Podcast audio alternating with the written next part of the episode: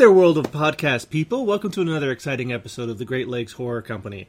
Today I'm talking with Mitch Markowitz, aka the Super Hippie, and the head writer for the show Hilarious House of Frightenstein that came out in the 70s. Hey, Mitch, how's it going?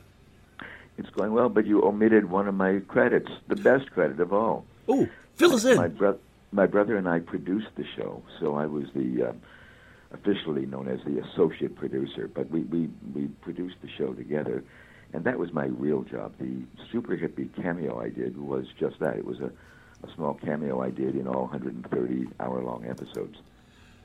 And I saw something about um, the mosquito. Yeah, that's what they tell me. Okay. it was a was a long time ago, and um, I, my my real memories are of the super hippie character, but they they do tell me that uh, I'm listed as a mosquito too.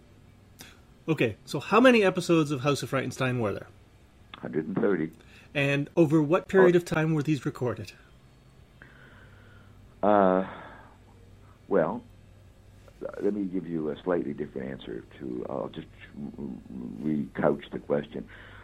The entire production, the pre-production, the actual production, and the post-work was done inside a nine-month window, which uh, we have been referred to as, as doing this in an astoundingly, incredibly short time relative to the fact that most bigger um, studios and or broadcasters would have would have taken close to three years to produce that much product and edit it and do the post work and everything. Which is what I was going to say. Is in other words, known as "Holy crap, that's a lot of done in a short period of time." This must be a podcast. Yes. You, you couldn't say that on on uh, on something that the CRTC was governing. Oh, heaven forbid! CRTC's listening. Oh, geez, I better stop. no, I think we're good to say anything you want to say.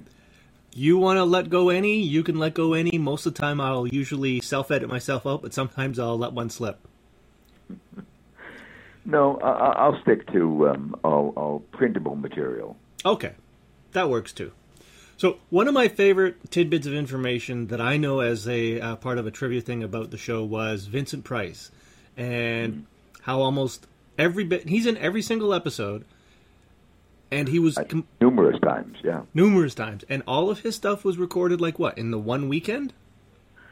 Well, um, no, there's some mis- misinformation about that too what is bandied around by some people is that we did it in one day. Other people say we did it in two days. The truth of the matter is, when we originally contacted Vincent and, and uh, offered him the the gig, as they say in show hmm. business, uh, we told him we would get him in and out of town in two days. That was one of the carrots that we thought would make him, not make him, but help to convince him to take on the assignment. The truth of the matter was it didn't end up being that way. It ended up taking about three and a half, almost four days to, to do it. And the reason for that is um, the way this worked was Vincent Price, we brought him into Toronto first. That's where he flew into. We asked him if there was anything he'd like to do in Toronto while he visited. And uh, I guess visited isn't exactly the right choice of words, while he was here to work. And he said, no, the only thing he would like to do on this particular visit to Toronto was he would like to visit the Mirvish Gallery. Uh, I don't know if your worldwide uh, listeners will know what that means or if it'll mean anything to them, but we have a very, very famous retail emporium in Toronto called Honest Ed's. It's like the largest bargain house in, in North America, maybe in the world.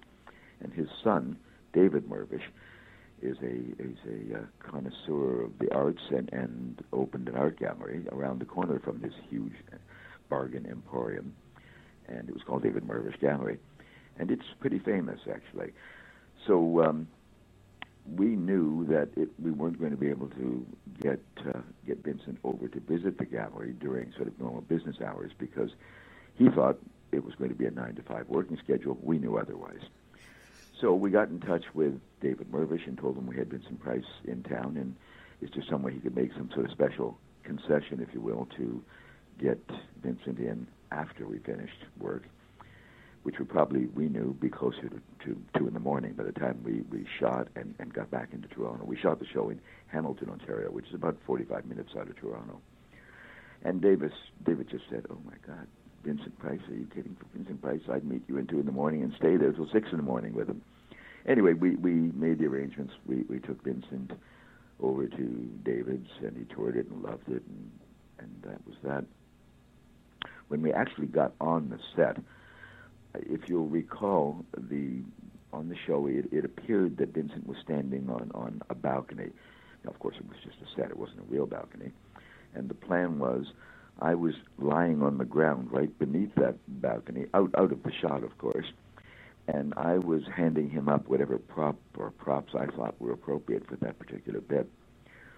So we got about 15 minutes into shooting, and my brother, uh, who was directing the show as well as everything else, was in a uh, in the director's booth. Now CHCH at that point didn't have a real um, a real um, editing, not editing, sorry, but a real booth. What they were, he was working out of a, a school bus. That's where their equipment was in the parking lot. So at one point, about 15 minutes into the shoot, he got on the PA system and, and said, Mitch, Vincent, we have to have a meeting. Came running out of the bus and into through the parking lot and into the studio. We had a little huddle, and he looked Vincent in the eye and said, Vincent, you, you're just not scary. We hired you to be scary. And Vincent looked him right back in the eye and said, Listen, Riff, if you want scary, you have to write scary. The stuff you wrote in that's on the cue cards is cute. It all rhymes. It's interesting, but it's not scary, and I'm not a magician. So we put Vincent Price on hold. We came back to Toronto, got the two writers that we had assigned to write all of the Vincent Price bits to come out to the uh, to the house. We were living in a, a big estate in the Etobicoke, a suburb of, of Toronto, and that's where we did all the pre-production work. All the writers were in separate rooms there. And we told them what the story was that they had to rewrite all 130 episodes of Frightenstein, all the Price bits anyway, and that until that was done, they weren't going to get it. We were going to put them into a, a room, lock it up, and until that was done, there would be no toilet breaks, no food, no nothing. And we did that. Put them into a room, locked the door, and about 24 hours later, there was a huge bang on the door, and we opened the door and let them out. The first thing they did was run to the bathroom. Next thing they did was consume about a zillion sandwiches we had prepared for them. And um, after reviewing the material, it was scary, and the rest is history. For 45 years now, people across Canada, the United States, and abroad have been enjoying Vincent Price reading the uh, the the new revised material that that was written over a sort of 24 hour period. So I'm quietly giggling over here when you're saying all this because I'm thinking, if we tried to do that today, what kind of trouble would you be getting into? Yeah, yeah, you couldn't do anything that we did then today. You, but you know, as an example, if I remember correctly, CH wasn't union back then. Almost was almost half a century ago. That's right. And um, the crew, just like Vincent, thought they were going to come in at nine and work till five, and then pack up their lunch pail and go home. And of course, that didn't work out that way either. We started doing makeup at about. By the way, makeup's a whole different story. But I'll tell you in a minute. But we started to do makeup on Billy. Uh, Billy Van was the the real star of that show. Yeah. He played like Hundreds of characters. yeah, just went on and on and on. And I can tell you that story as well. Anyway, um, we started putting makeup on Billy at around six in the morning. We started shooting around eight thirty or nine, and we were ready to stop shooting around seven thirty, eight o'clock. But Billy had an insatiable appetite for work. He was a workaholic. And at seven thirty or eight, when we were ready to close it down for the day, Billy would say, "No, man, let's do a little more. I got some more in me. Let's keep going, man." So we would go for another half hour, and then he'd do it again. Say, "Let's keep going, man. I got some more in me." And it ended up we didn't finish till, generally speaking, sometime between eleven and twelve at night. Nice. So I mean, I I remember the show as a kid when I was uh, sorry, I don't know if I want to say I was a kid. Yeah, actually, I'd say I was a kid. Um, and there was only one scene that I can clearly remember without even trying to think about anything, and that was the Count trying to make a uh, a machine to make donuts. And then when I saw that episode again, or that clip again on YouTube uh, a few months ago, I was like, "Oh my god, they actually have that equipment already!" But it was nowhere near like that back then, and it was like yeah. trippy. a lot of people said we were ahead of our time with that show.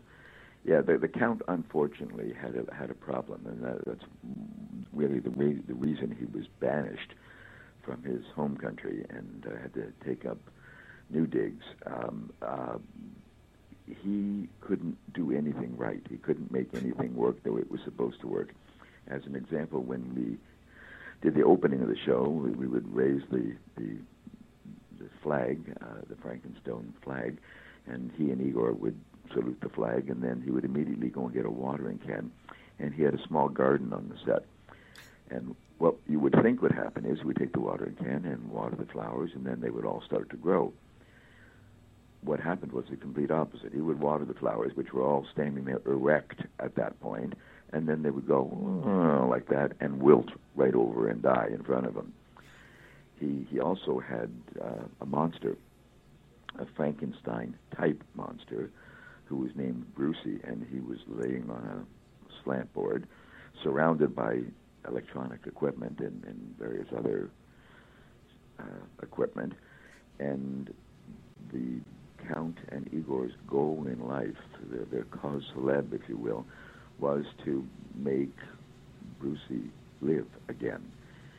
And albeit they tried at least one time in every hour long episode, they failed. Unfortunately, they failed and failed and failed.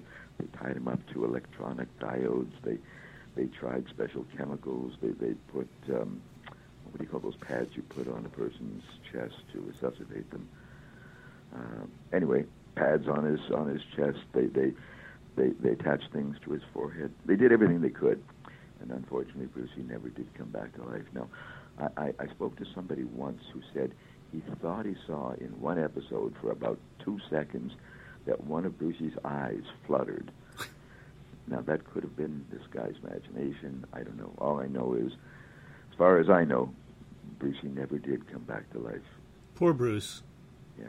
Oh well. Yeah. So Poor Count. Huh? Poor Count. Poor Yeah, Count. I mean he doesn't get his friend back. That's right. It's like oh well. But that's that's the way things roll, right? That just I, happens. I guess that's the way they rolled on Hilarious House of Frightenstein. Yeah. Yeah. So, uh, we're, mostly this podcast is about writing, and uh, I, I, my understanding of the way Frightenstein worked is that it's a very unique way that the way the show was done. Uh, and how would the writing, like how how how did you guys put the shows together? Was it like done all, hey, here's a big load of uh, writing down, or hey, we're five minutes before shooting time, uh, we need some stuff.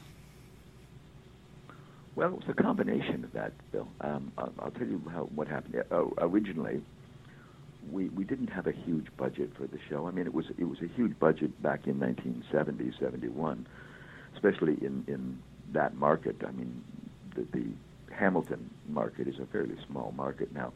Their signal did spread out all over the the Golden Horseshoe, which is sort of you know Niagara Falls uh, to Toronto but it still wasn't a huge television market back in those days. And the and the as I say, the budget was uh, proportionately the same, not a huge budget. So we knew we weren't going to be able to go to New York or Los Angeles or wherever and hire some real heavy-duty, big-time writers. So what we decided to do was we went to a school we have here in Toronto called Ryerson Tech, uh, Ryerson uh, Polytechnical. Polytechnical, thank you. Yeah. And they had a radio and TV arts course, a good one actually. So we went and, and spoke to some of the professors there, and bottom line was he gave us the name of a dozen of his students that he thought would be good for us to talk to, and we did talk to them. We gave them an opportunity to come and join the writing team they were thrilled, of course, because they'd never really done anything other than attend this two or three year course. And um, that's the way it started. Now, we, we augmented those students with a, a couple of friends of mine and um, a couple of semi professionals who decided to use another name because they were union and this wasn't a union shoot altogether, we could have started a rock band called Motley Crue, but we didn't. We, we, we wrote we wrote 130 hour long episodes of Frightenstein. Now that seemed like a good idea at the time, and the way that worked was we we gave we, we put them into pairs, and for example, we had two people in one room writing all the librarian bits. We put two people in another room writing all the Griselda the witch bits, and, and like that. And then after they would write their day's worth of, of uh, quota, if you will, they would submit it to me. I would then vet it, and and if I thought it was funny enough, I'd, I'd put it in the tray was to go out to the set into cue cards. And if I didn't think it was funny enough, I would put it in the return tray, and they would come and pick it up and see what they could do to remedy the issue. Then it then then they the stuff that I had approved got to the set. They started shooting, and nothing that we tried initially worked out too well.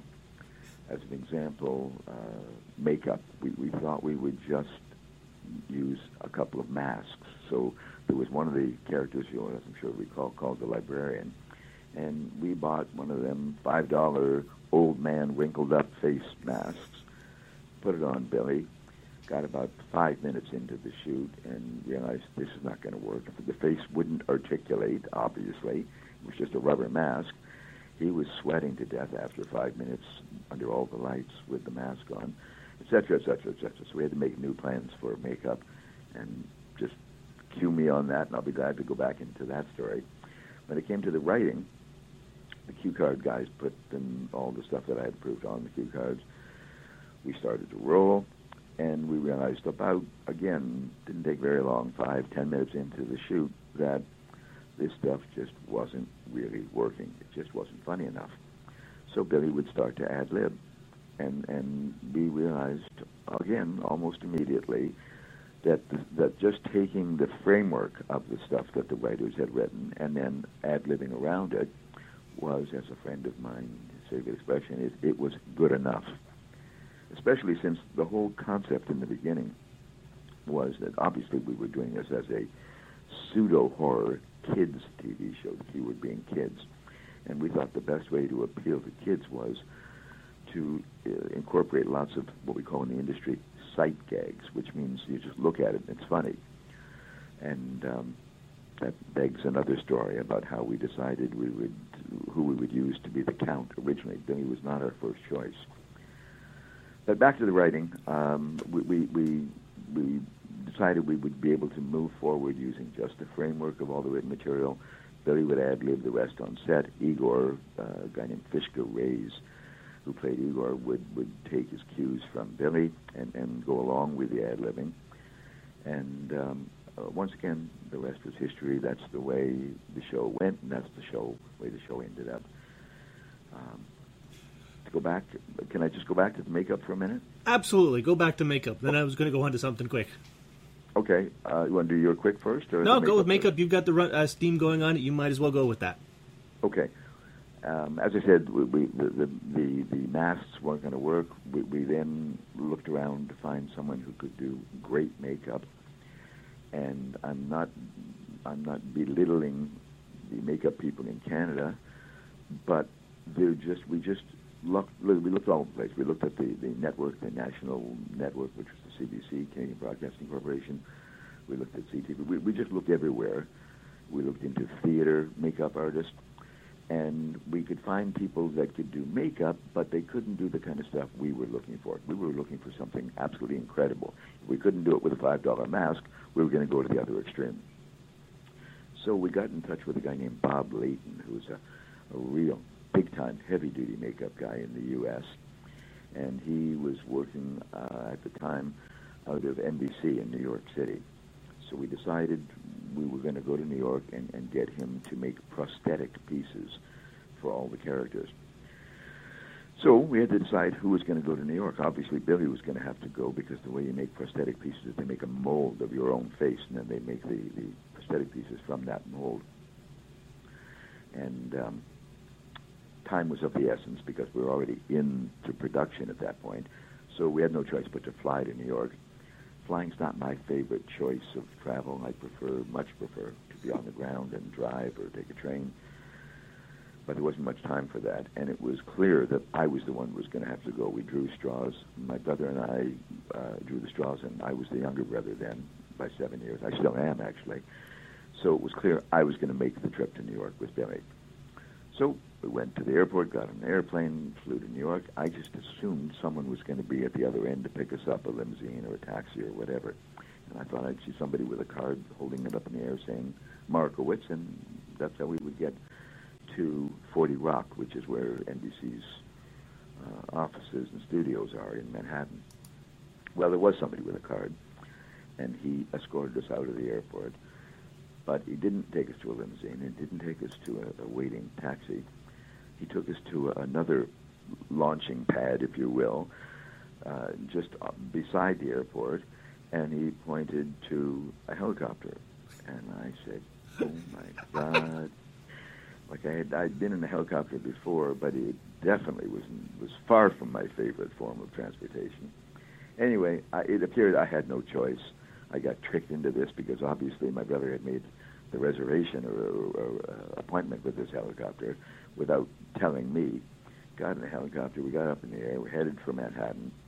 And as we're traveling to Manhattan, and I'm shaking in my boots, the thought occurred to me, because I'd been to New York before that, that we have to land this helicopter.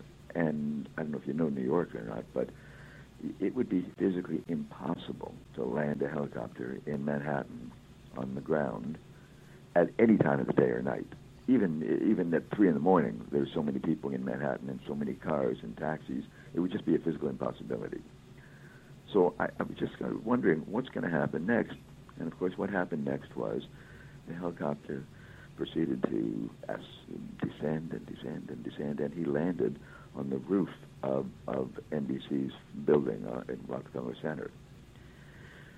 So we got out of the helicopter. I immediately went and, and changed my pants, and uh, we proceeded to go downstairs. Met with Bob. He made the mold of Billy's face.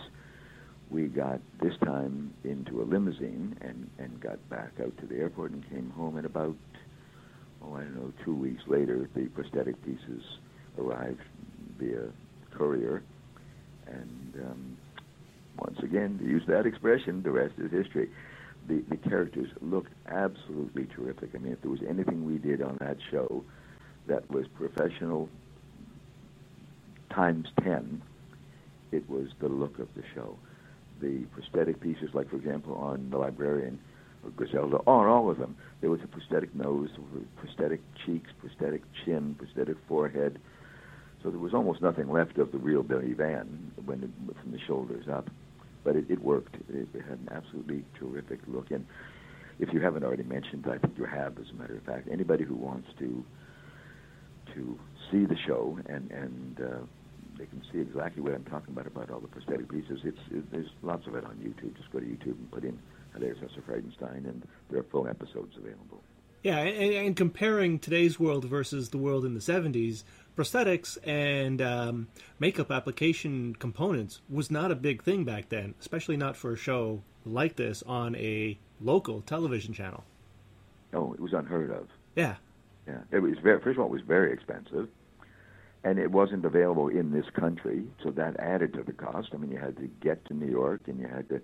Yeah, the most normal people would have gotten to New York and perhaps stayed over and had lunch and maybe seen a play and then come back or whatever you know, we did that whole turnaround in about two hours or something. So it was, it was very expensive, and it was it was u- unique in its in its own right. but then. it was worth the bang for the buck.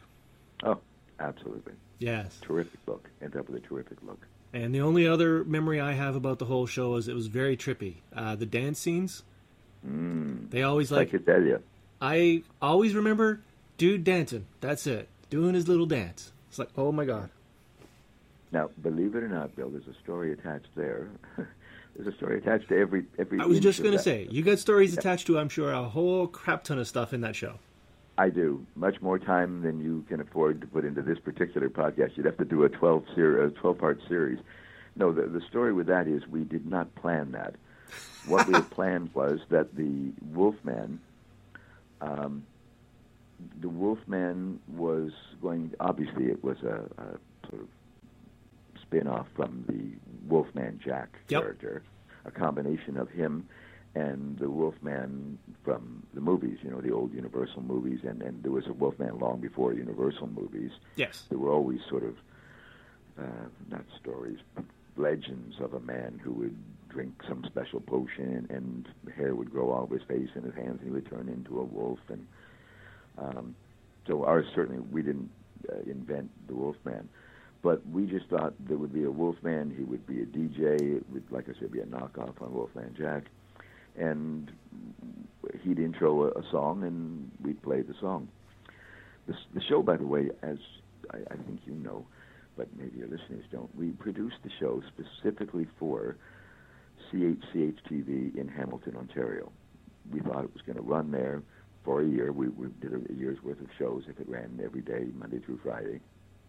And then it would die and go to television heaven. And of course, I can tell you now, 45 years later, that's not the way it worked out.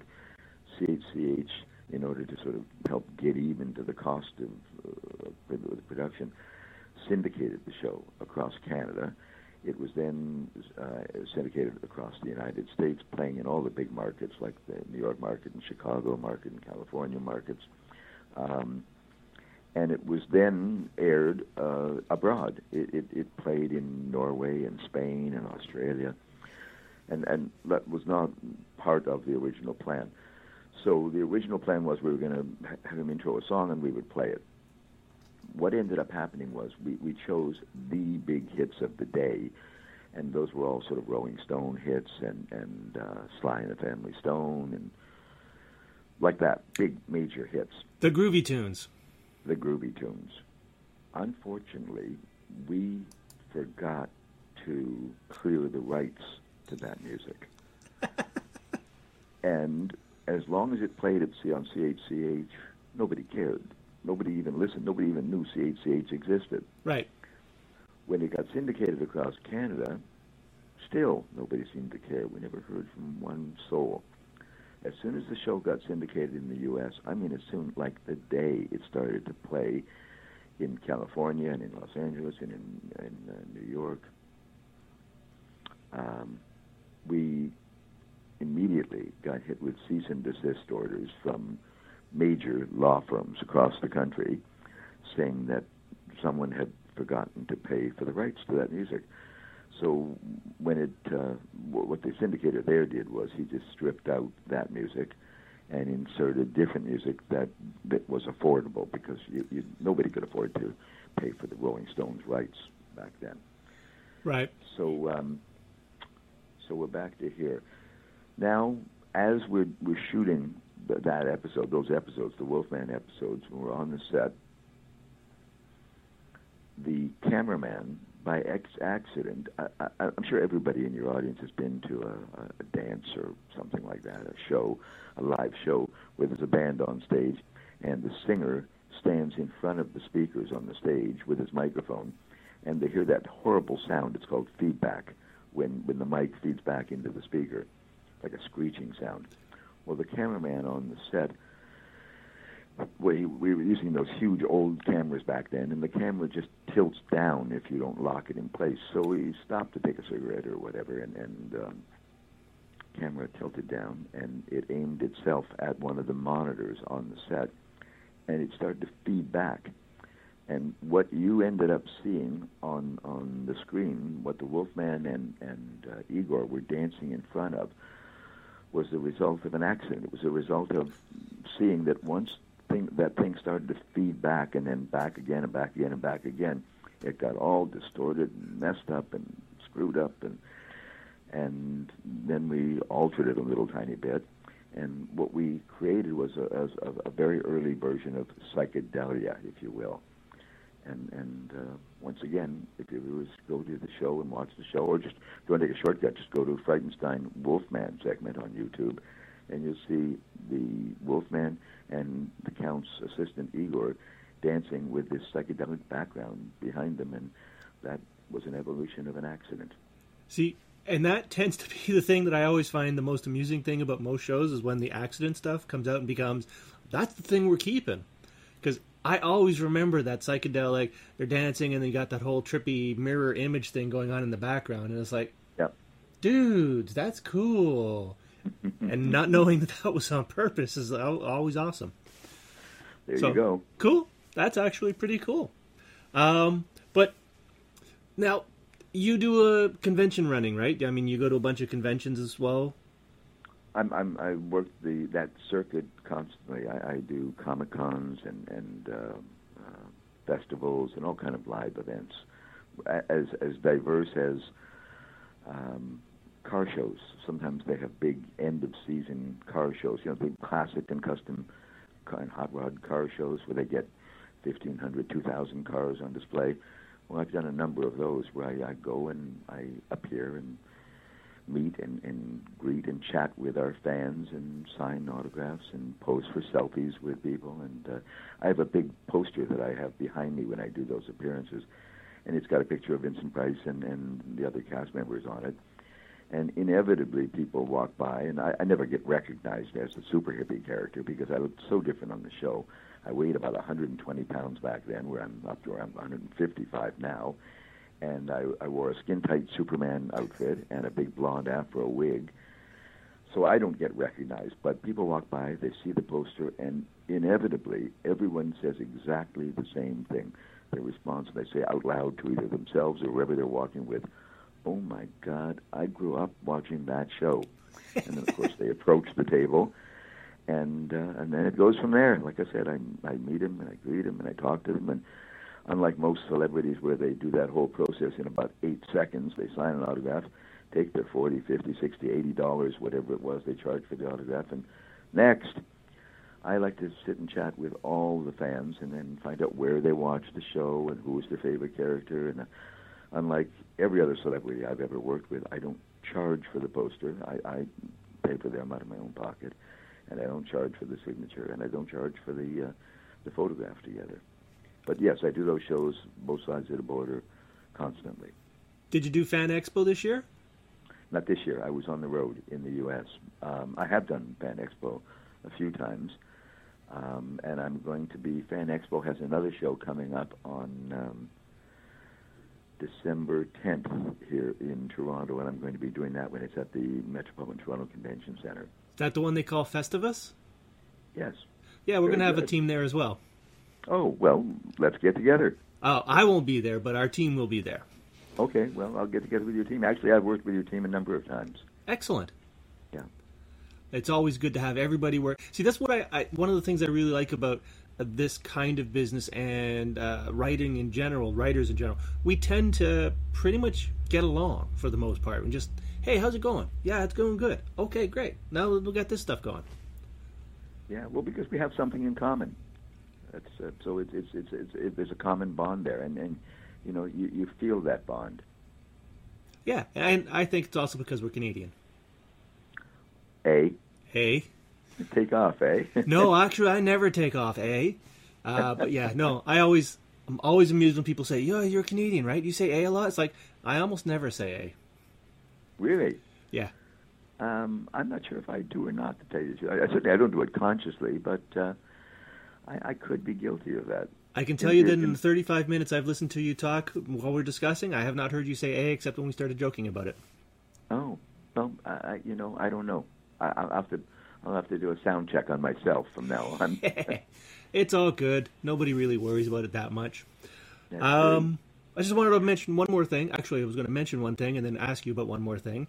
Uh, for sure. people who are not familiar with the show, the show is very vignette styled. So it's like. By the way, before, before we leave, if you have time, I should really tell you about how we ended up using Billy Van as the count and, and who we originally selected to be the count. But go ahead, uh, go ahead with yours. Okay. Well, yeah. No, I was going to say that the show, uh, the whole. Uh, I don't know if uh, if that's how it started or it just sort of uh, organically grew that way, but it's all a bunch of bits. Like it's not a single story. It's not a whole hey, and then they're going and they raced and saved the president from the bomb that was going to blow up, and all the politicians and everybody who was in the crowd they all survived. It was all a bunch of these bits, right? Yes. And the reason uh, was there, was there a question attached to that, or well, just was that a question? Well, that was a statement, but the question was going to be is like, and that that sort of thing. I mean, did it play like like I read comic books a lot. So I mean, was it being designed to be like an ongoing thing for each of the characters as their different bits were going on, or was it just sort of that worked? Let's do that. Well, it, it, it, it was a strategic plan, and, and the reason there had to be a strategic plan because was because the workload, if you will, producing 130 hour-long episodes would have taken us the rest of our lives if we if we did if we shot each show as a show. I mean, I can't even imagine how you would do that because you'd have to, especially since one guy played like a dozen characters, like you'd have to stop it, it would have been impossible. So the only way we figured we could do this and make it manageable and affordable was to do it in, in segments. So, for example, we would take the librarian bits, and we, one day we would do from sort of you know nine in the morning until midnight, all day we would do librarian bits. So we'd end up with let's say twenty or thirty bits that we had done that day. That way, there was no no makeup changes, no wardrobe changes, no set changes no nothing. All we, all he would do is have uh, maybe a different book in his in his hand each day, and um, that was it. So we were able to. We took a cue from Henry Ford, who, as everyone knows, I guess, was the creator of the, uh, the Ford Motor Company, and he was, uh, to a large extent, credited with inventing the production line.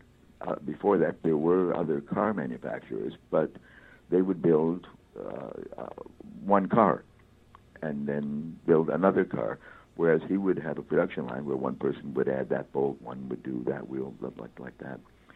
So he could knock off 30 cars in a day or whatever, compared to another guy who would take a week to build a car, one car.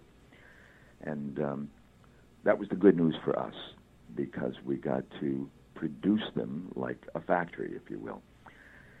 The bad news was for the person who had to edit them, because when we were all finished doing the pre-production and the production, we had a, a gal named Nancy Pruss who was responsible for the editing, and she got locked into an editing room with an editor, and uh, it took her, I don't know, a good maybe two months of taking all the, the product we had given her and cutting it and putting it all together. So she ended up with a librarian, a Griselda, a Dr. Petvet, a uh, B'wana Clyde, a Gorilla Bit, two super hippies, and a partridge in a pear tree, edit them all together and create a show.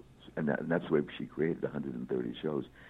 When she was finished that that assignment, she went directly to an institute, an institution, I should say, and I don't think she was released for years after that. I mean, that was enough to send anybody to a uh, an asylum. It was it was probably the worst job in the entire world to get locked up in this little you know 12 foot square editing room with another human being and no daylight, and your food gets passed under the door to you, and and that was your uh, that was your job. So that that's the way we did it, and that was the only way it could possibly have been done in that that Herculean uh, effort in such a, a short period of time. And back then, we're talking equipment. Oh, not computers. Oh, Beta, no. Betamax, and stuff. Before Betamax. Before Betamax. was- what the yeah, heck was it- before Betamax? It was great, big, huge, wide reels of videotape. Oh, it's the uh, oh, what the hell do they call it? Quarter something or whatever. No, it, uh, no, it, it was like three inch or two. I forget whether it was two inch or three inch wide uh, videotape. So it, it, it was it was it was the way dinosaurs used to produce television. Right. Gotcha. Yeah, yeah. It was the next step after only live was it was was had been created. I mean, that was the origination of television, where they just shot it live. It went out on the air, and that was that. The next step was this this form of videotape. And was it a lot of uh, cutting and splicing and manually taping pieces together? For her, Yeah. yeah, Yeah. that's what she did all day and all night for, for you know a couple months. Yeah. that was that- her life. Where, where the expression uh, "lost on the cutting room floor" comes from. Oh my God! Uh, you probably could have filled, I don't know, a, a dozen of those huge metal bins that they used to collect garbage in, um, with with what was left on the cutting room floor. Yeah, Nice. it was. I, I can't imagine having to do that job. So Actually, one, I can't imagine even having to do the job I did do. You know, people ask me at these shows, "What was your favorite part of the show?" And I think about it for a minute, and I, I have basically the same answer for everybody. There was no favorite part. It, it, it just wasn't fun. Producing 130 hour long episodes of that show was the hardest job I had ever had up to that point, and since that point. Now, the good part was the 45 odd years since then, and enjoying all the, the bragging rights and, and the accolades and meeting all the fans and things like that. But that nine month period was like living hell. Well, think about it this way 131 episodes is like seven years of Game of Thrones. so there you go. Fully on you guys. Equation. Oh yeah. yeah. it's it's like modern TV is like the old days. Uh, shows would run and you'd have these massive long uh, running periods. Nowadays, you're happy to get a show that runs 10 episodes. You're right. If, so, if you have time, do you have time to tell you the story about how we started with the sight gags? Uh, well, you wanted to say something about Billy first, and then we can do yeah, that quickly, that, and then we that's can what this is about. Okay, cool. Yeah, our original concept was right from the beginning of the show, we were going to start off with a sight gag, and the easiest way we thought we would do that, because we knew we wanted to make this sort of pseudo horror thing, based around uh, the original even if Bram Stoker's original vampire was the original, I don't think it was. I think the story started a million years ago. Um, we thought the best sight gag could be is if we got the smallest person we could find in the entire world to play the count. and in those days, it, it was politically correct to refer to that person as a, a midget or a dwarf. These days, that person would be re- re- referred to as a little person. And it's so funny, you know, because I, we looked so hard to find the right person, and it was an almost impossible feat. Now I, I wake up in the morning, and for some reason, my television or my cable company defaults. So as soon as my I turn on my TV, it defaults to a station. I forget what station it is, what channel it is, and that that little person series, TV series comes on the air whenever I get up, which is usually you know between sort of eight and nine, nine thirty in the morning. Um, and there are there's an abundance of those little people that they could have selected from. We searched high and, and, and far. We, we looked all across Canada. We looked in the U.S. We looked everywhere, and we could not find a little person that we thought was suitable for this show. So we eventually came back to Toronto and, and gave it one more try, and we came up with a fellow who was originally born in Winnipeg, which is uh, one of the in the middle of the country, I guess you could say, further west in the middle of the country, and um, his name was Guy Big.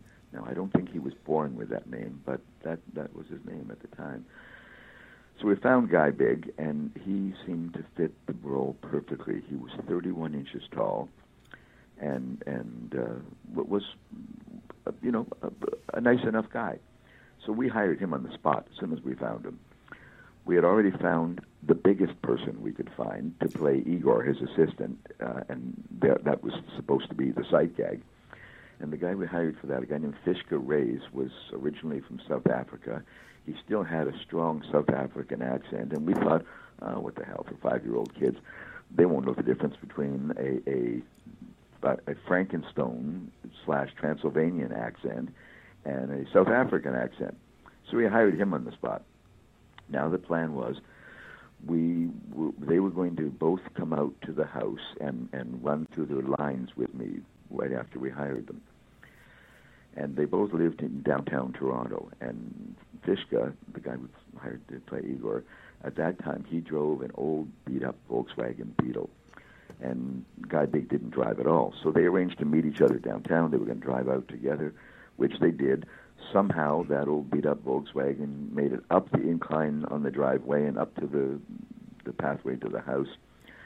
And Fishka somehow managed to squeeze himself out from behind the steering wheel because he was huge. He weighed 350 pounds. He was about six foot four high, tall. And there was hardly room between the back of his seat and the steering wheel. So he squeezed himself out of the Volkswagen. Guy Big, on the other hand, was sitting in the passenger seat. He would open the door and have to jump all the way down to the pavement, down to the, the driveway, because he certainly couldn't stretch his legs that far And then the two of them would walk up to the front door. And uh, they came in, went and sat down, started to run through their lines.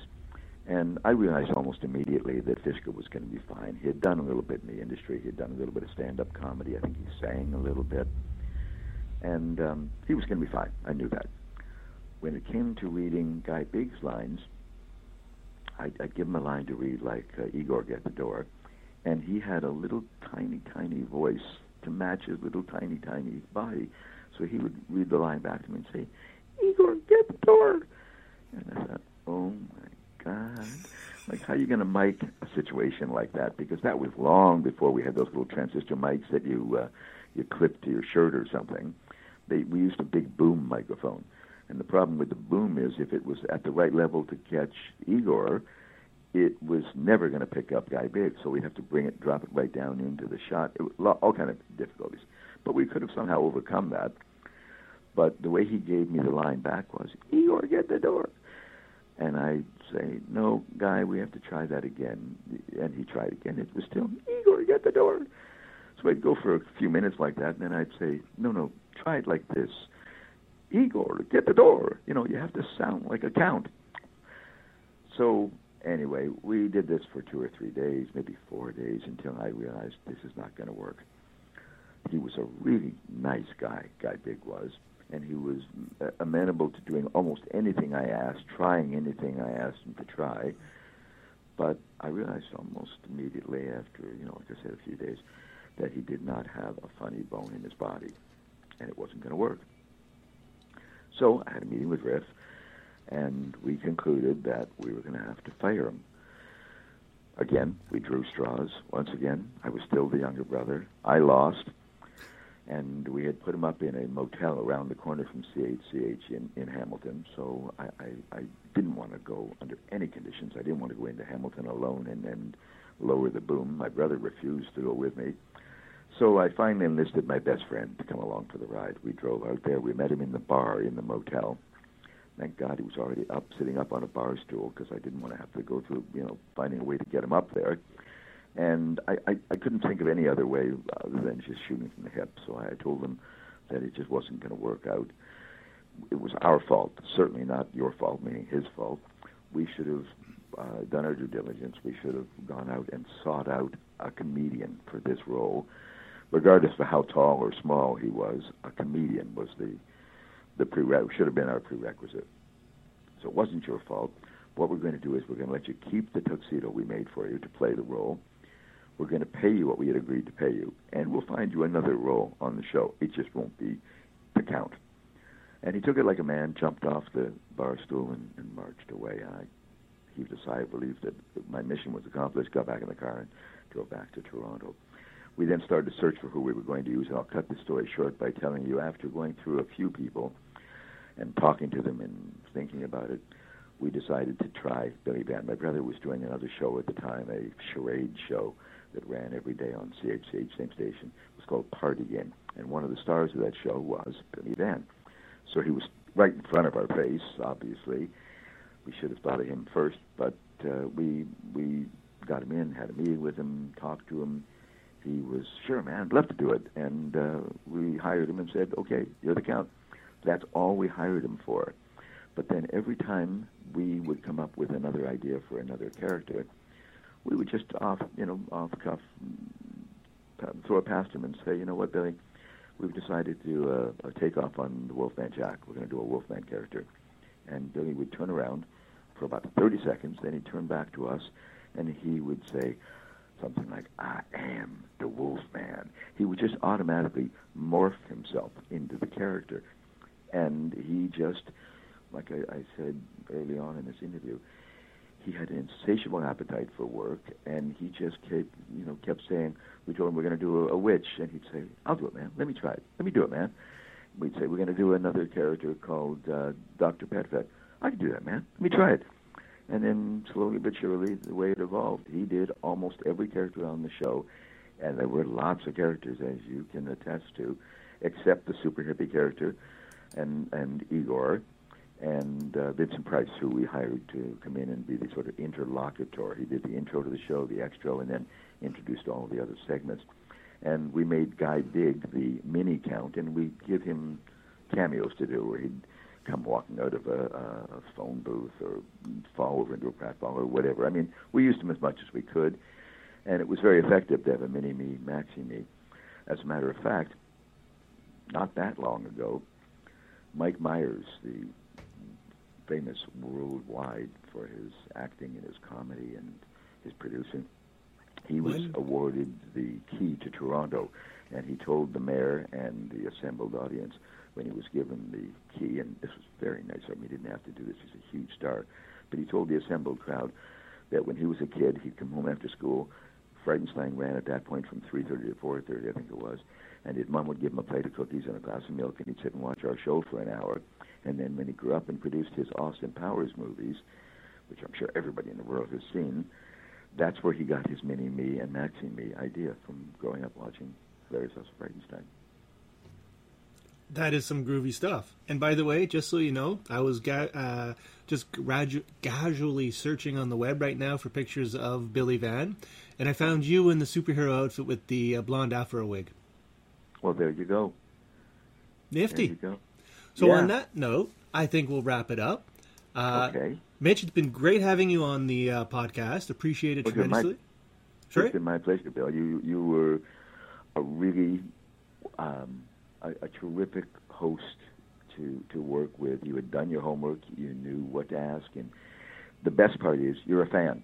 And and those are always the best interviews when you're dealing with somebody on the other end of the telephone or the other side of the microphone who watched the show and appreciated the show. It, it makes it so much easier to do an interview. As, So thank you. as I said earlier before we started, it was some hilarious stuff, man. I grew up and loved that stuff. You know what, Bill? You made my day. And to find out more about Mitch Markowitz, you can check him out at www.superhippie.com, and you can also follow him on Twitter at IMTVS Super Hippie. As always, you can also find out more about the Great Lakes Horror Company and the HWA Ontario chapter at our respective Facebook pages and Twitter feeds. See you all on the upside down and keep your fingers and toes attached.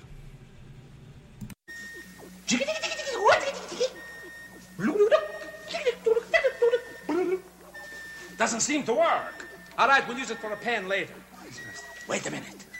Now I know what we need. My great grandfather must know. He has his diary. Now I want you to get it. For it will have the secret within. Here's how you do it. This time, go out the front gate. What's. What, what, what, what? Then you go over the moat for 400. Not, 400 yards. Then you turn to your right. Go 300. No, no, no, no, no. Then you go 300 yards. There you will find no, no, no, no, no. I will tell you when you go. There you will find a tree right in front of you. Tree. Do not walk into that tree. Turn to your left. Then you go west 800 yards. And there you will find an X. Yes, master. But that's not it. There you will go east for 300 yards. Then you will find my grandfather's great diary of laughter. Go.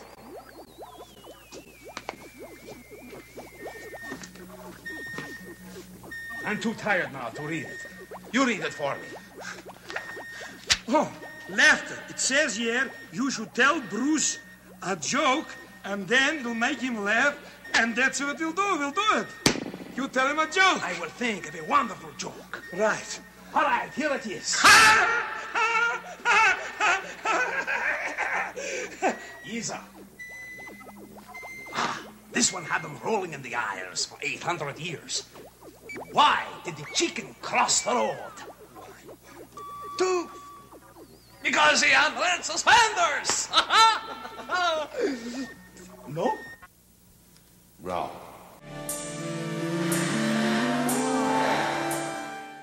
Thank you for listening to the Great Lakes Horror Company podcast, and be sure to follow us on Facebook and on Twitter at GL Horror Podcast.